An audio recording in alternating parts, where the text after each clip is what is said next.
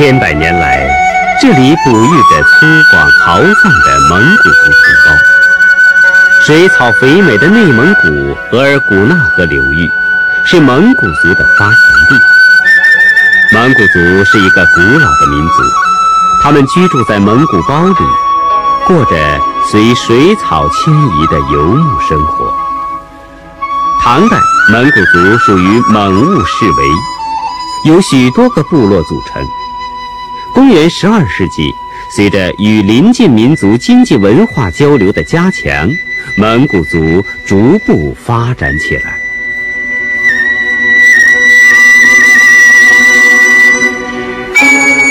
这是一代天骄成吉思汗的陵墓。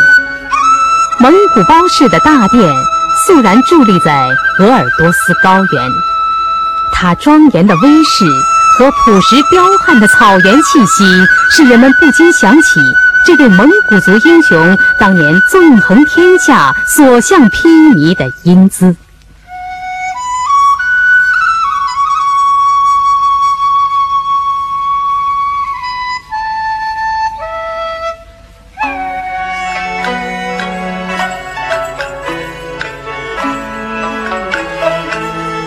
成吉思汗。原名铁木真，出生在一个部落贵族家庭。九岁时，父亲被另一个部落的人毒死，母亲带着他和几个兄弟相依为命。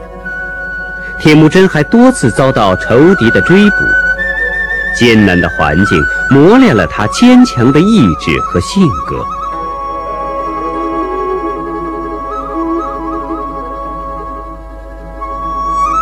当时，蒙古族各部落之间的征战残酷而频繁，还要受到金朝统治者的盘剥和掠夺。铁木真凭着他的雄才大略和机警勇猛，使他的部落在征战中迅速壮大起来，他也赢得了威望和声誉。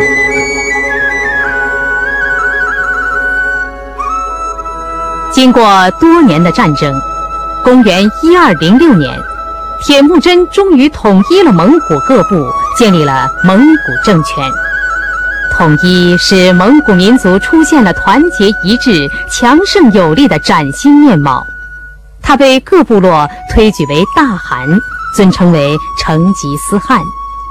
成吉思是四海或者强大的意思。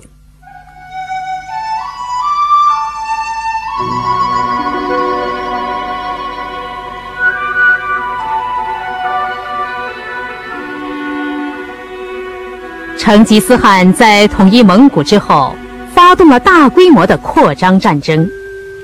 公元一二二七年，成吉思汗在进攻西夏的途中病逝，大概是按照当时蒙古贵族秘密安葬的惯例，他的真实葬地在当时就鲜为人知。几百年来，人们就以他生前的八座白色宫帐——八白室。作为象征性的陵寝进行祭奠。八白氏一直都是随负责守护的鄂尔多斯部迁移，直到一六四九年才基本固定在今内蒙古伊克昭盟伊金霍洛旗。伊金霍洛就是帝王陵墓的意思。今天生活在伊金霍洛旗的蒙古族，大多是当年成吉思汗卫士的后裔。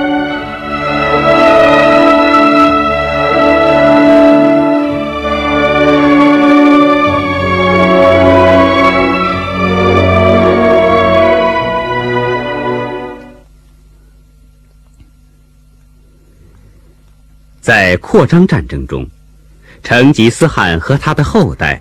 先后消灭西夏、金朝两个政权，迫使魏兀儿、吐蕃大力降服。与此同时，从公元一二一九年到一二六零年间，还先后发动三次西征，一直打到欧洲多瑙河流域，对世界历史产生了重大影响。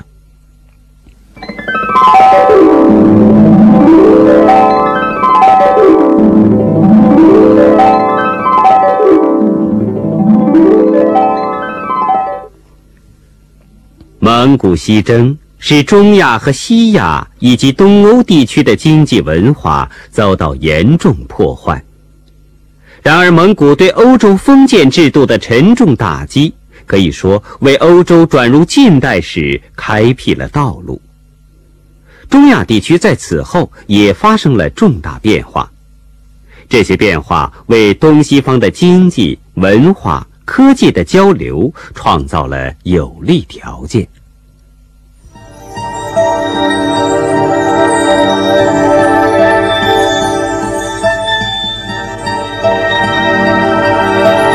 蒙古最初的征战是掠夺性的、野蛮而残酷，但是野蛮的征服者总是被那些他们所征服的民族的较高文明所征服。蒙古帝国的发展正顺应了这一规律，在这过程中，一些有识之士也发挥了重要作用。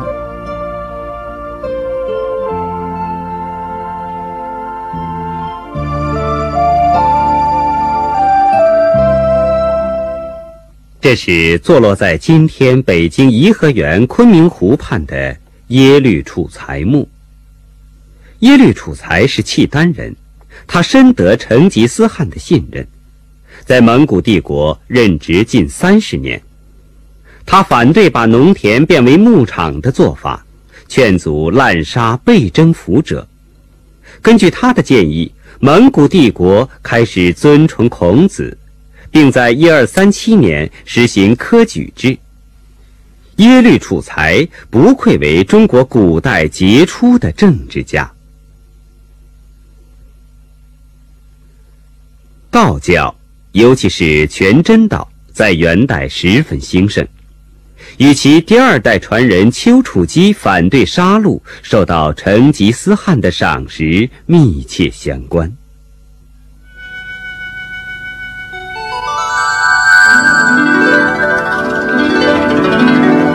公元一二六零年，成吉思汗的孙子忽必烈正式继承蒙古汗位。一二七一年，忽必烈正式定国号为元。第二年，把都城迁到今天的北京，称作大都。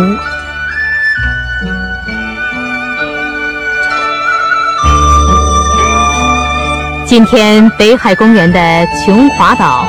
白塔山以及团城是当年大都宫殿区的风景中心。忽必烈任用各族人才，进行了一系列政治改革，接受中原文化，建成了在体制上与传统中原王朝相同的中央政治机构。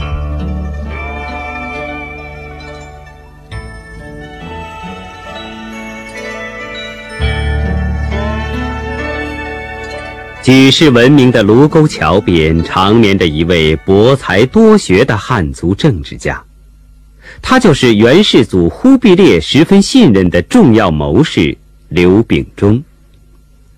在忽必烈改革与建立元朝的过程中，刘秉忠发挥了重要作用。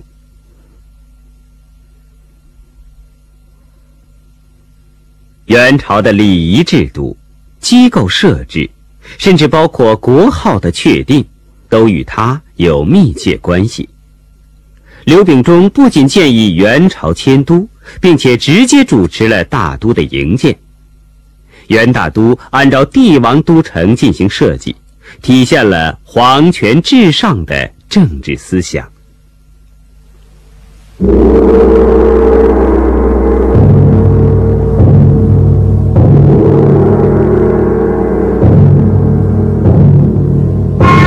时蒙古军队对南宋已经形成包围之势。公元一二七六年，元朝军队占领南宋都城临安，南宋灭亡。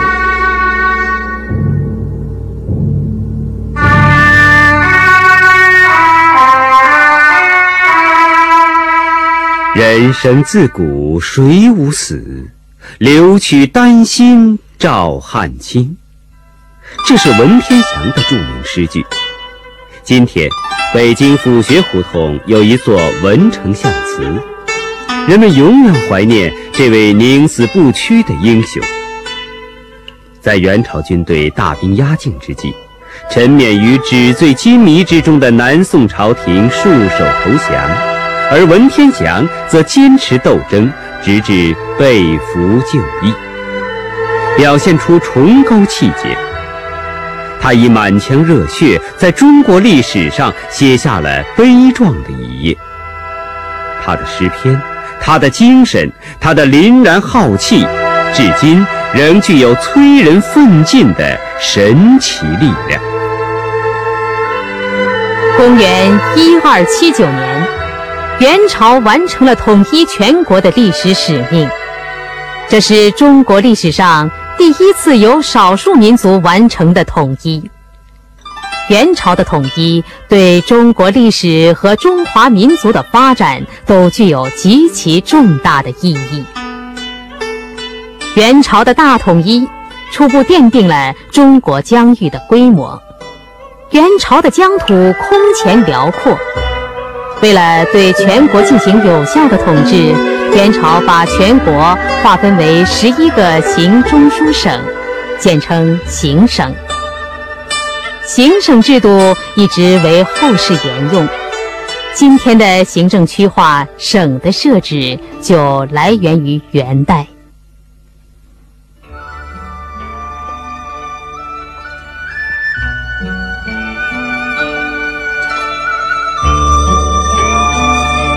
作为少数民族建立的王朝，元朝政府比起前代汉族王朝来，更加注意对边缘少数民族地区的开发和控制。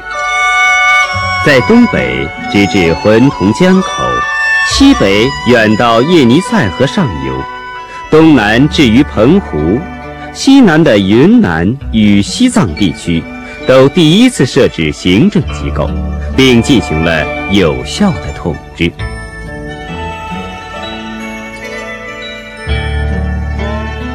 中国历史上很早就有专门传递文书以及为往来官员服务的驿站，而元代的驿站规模更大，组织更严密。今天“车站”的“站”这个词就来源于元代的驿站，是蒙古语的音译。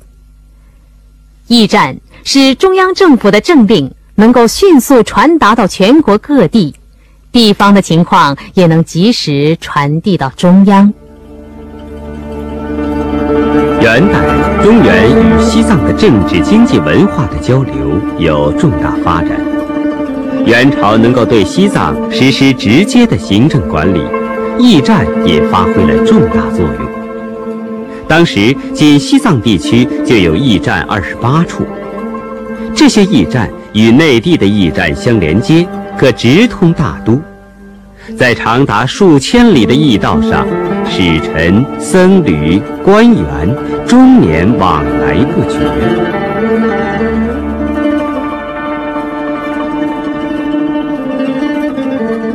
当时西藏地区的宗教首领叫八思巴，被元世祖忽必烈尊奉为元朝帝师。负责全国宗教事务和西藏地区政务，为加强中央对西藏的行政管理，促进汉藏蒙古之间的文化交流起过重要作用。这是西藏萨迦寺壁画，表现了八思巴会见元朝赴藏官员时的情形。元朝的大统一，在中国多民族国家成长发展的历史上。具有重要作用和深远影响。元代许多汉族人迁到了边疆，也有许多少数民族从边疆迁入中原和江南地区。元朝境内这种大规模的人口流动，形成了各民族间长期杂居相处、共同生活的局面，促进了民族融合。也促进了全国各地区各民族经济文化的发展。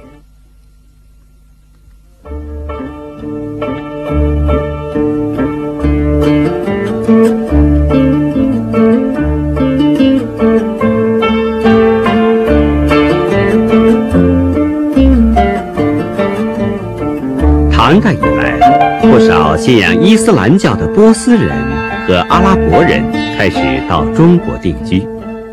元代又有大批迁入中国，他们与汉、蒙古、维吾尔等民族长期生活，互通婚姻，逐渐融合，在中国形成了一个新的民族——回族。元大都作为当时政治、经济、文化中心，是享誉世界的国际性大都会。这里荟萃着各民族优秀人才。回族诗人萨都拉留下了许多描写自然风光和反映民间疾苦的诗词作品。汉族书法家赵孟俯的作品。雍容华贵，被人称为赵体，对后世有很大影响。他的诗画作品也取得了很高的艺术成就。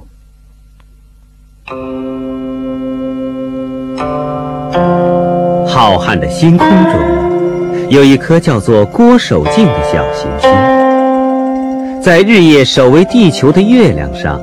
也有一座名叫郭守敬的环形山。郭守敬山是国际天文学会在一九七零年命名，而那颗小行星，则是中国科学院紫金山天文台在一九七八年发现它时，为它起的名字。郭守敬是元代伟大的科学家。他在天文、历法、数学、水利、地理等领域都做出了杰出的贡献。郭守敬一生中改进或设计制作了二十多种天文仪器。这部简仪实际上是世界第一台赤道仪，西方要到十八世纪才开始流传，因而受到国际天文界的盛誉。郭守敬利用这些仪器对天象进行了精密的观测。他在全国各地设立了二十七个测景所，最北的北海测景所已靠近北极圈，最南则在西沙群岛。他的观测取得了辉煌成就，如此大规模的观测在全世界也是空前的。一二八一年。郭守敬编制的授时历正式颁行，数十例以三百六十五点二四二五天为一年，比地球绕太阳一周的实际时间只差二十六秒，与现行公历周期相同，而公历要比它晚了整整三百年。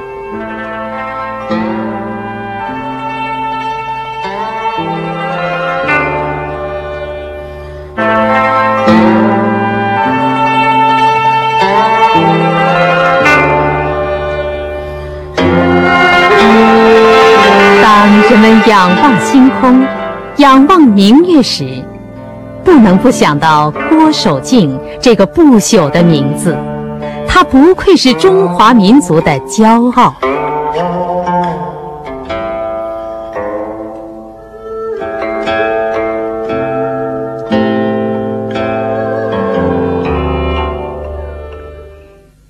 元大都的商业区在今天北京什刹海一带。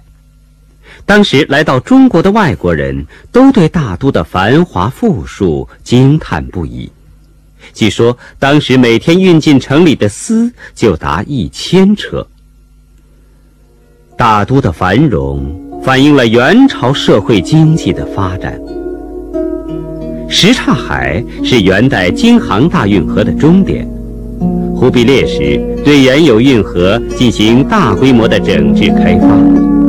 先后在一二八九年和一二九一年开凿了会通河与通惠河，使隋代大运河不再绕道洛阳，而直接通过山东到达大都，全程缩短了九百多公里。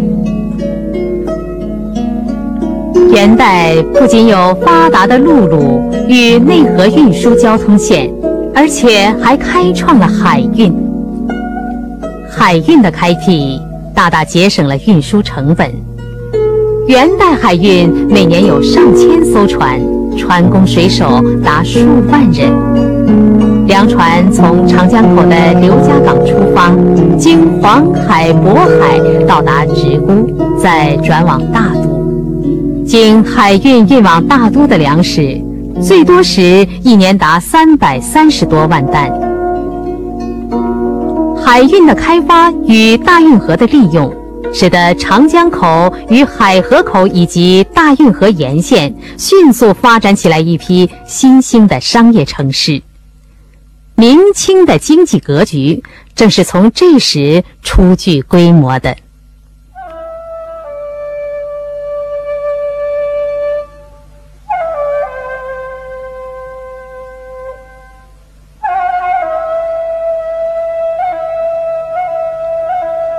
元朝政府十分重视农业生产，在统一全国之前，忽必烈就设立了管理农业的专门机构。为推广先进的农业耕作技术，元代官方和私家都积极编撰有关农业的书籍。这些书的编撰，促进了元代农业生产的恢复发展，在中国农学著作中也有重要的地位和影响。这是根据官修《农桑集要》改编的《农桑衣食撮要》。农学家王珍编写的农书，系统地总结了北方旱地和江南水田的耕作经验。元代农业的突出成就是棉花的普遍种植。这位普通的农家女名叫黄道婆，她年轻时曾从今天上海松江流落到海南岛。他向黎族人学到了棉纺织技术，回到家乡后，他便推广传授，并改进了纺织工具，为棉纺织业的发展做出了极大贡献。正是从元代开始，棉布成为人们的主要衣料。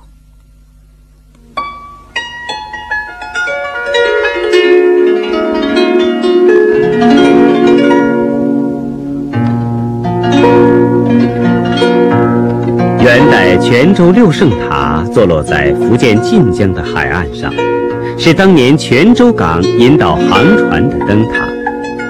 元代中外经济文化交流盛况空前，当时同亚洲、非洲、欧洲各国交往频繁，同很多国家和地区有贸易关系。泉州不仅是元朝，而且也是当时世界最大的港口。有很多瓷桐树的泉州，当时以瓷桐城闻名世界。《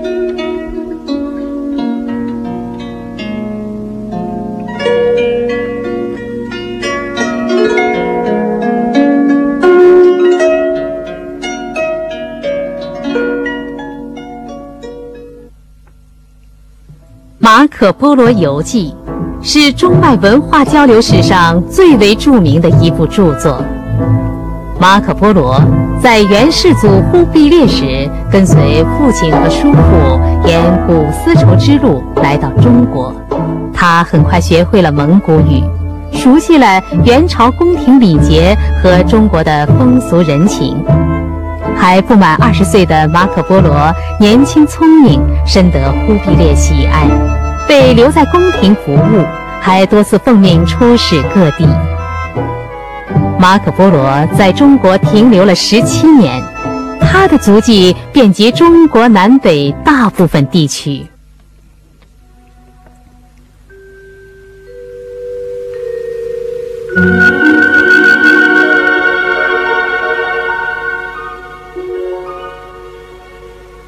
一二九一年。马可·波罗在泉州登上了回国的海船，回到威尼斯后，他口述了不朽名著《马可·波罗游记》，书中向欧洲人展示了一个幅员辽阔、资源丰富、经济繁荣、文明先进的中国，使欧洲人眼界大开，引起他们对中国的强烈向往。后来，航海家哥伦布远航，想要到中国。结果发现了美洲新大陆。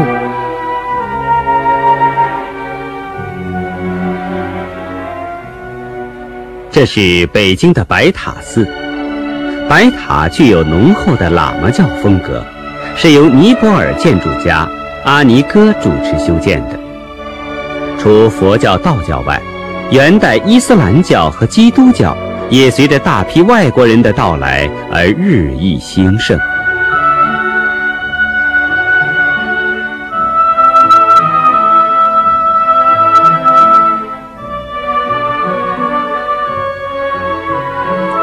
在外国人纷纷到中国游历的同时，也有许多中国人把目光移向海外。汪大渊就是其中杰出的代表。他从二十岁起，曾两次随商船泛海漫游。这部《岛夷志略》就是他根据所见所闻撰写的。书中真实地记录了他所到之处的山川风光、民俗物产。是一部极有价值和意义的名著。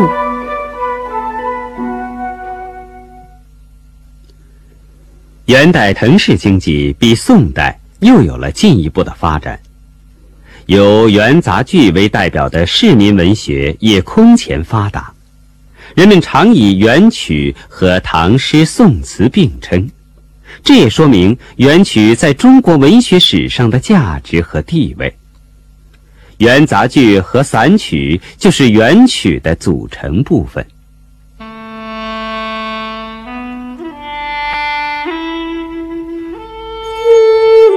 元杂剧是中国现代戏曲的直接祖先，它的诞生标志着中国古代戏剧的成熟。元杂剧有完整的音乐、念白、歌舞和动作，也就是通常所说的唱。念作答，还有明确的角色分工。生活在元大都的关汉卿，熟悉民间语言，了解民生疾苦。悲剧《窦娥冤》是他最出色的代表作。剧中对遭受恶势力迫害的年轻女子窦娥寄予无限同情，控诉和抨击了社会的黑暗势力。王实甫的《西厢记》，则描写了一对贵族青年的曲折爱情，同时生动地塑造了一位名叫红娘的丫鬟机智泼辣的形象。元朝入主中原，在迅速封建化的同时，仍带有许多落后的奴隶制残余。蒙古贵族抢占民田。掳掠、买卖奴隶的现象时有发生，加上汉族地主土地兼并，使得广大百姓流离失所。统治者靠滥发纸币来满足无休止的挥霍，还把印制钞票的铜板赏给皇亲国戚，任意私印钞票。元朝中期以后，统治者奢侈腐化，贪污贿赂成风。连肃正廉府官员也公然索要贿赂，统治腐朽，经济崩溃，加上黄河决口，灾害连年。元朝末年，各种社会矛盾迅速激化。一三五一年，红巾军起义揭开了元末农民战争的序幕。他们头裹红布，得到各地农民的广泛响应。各路义军给元王朝以沉重打击。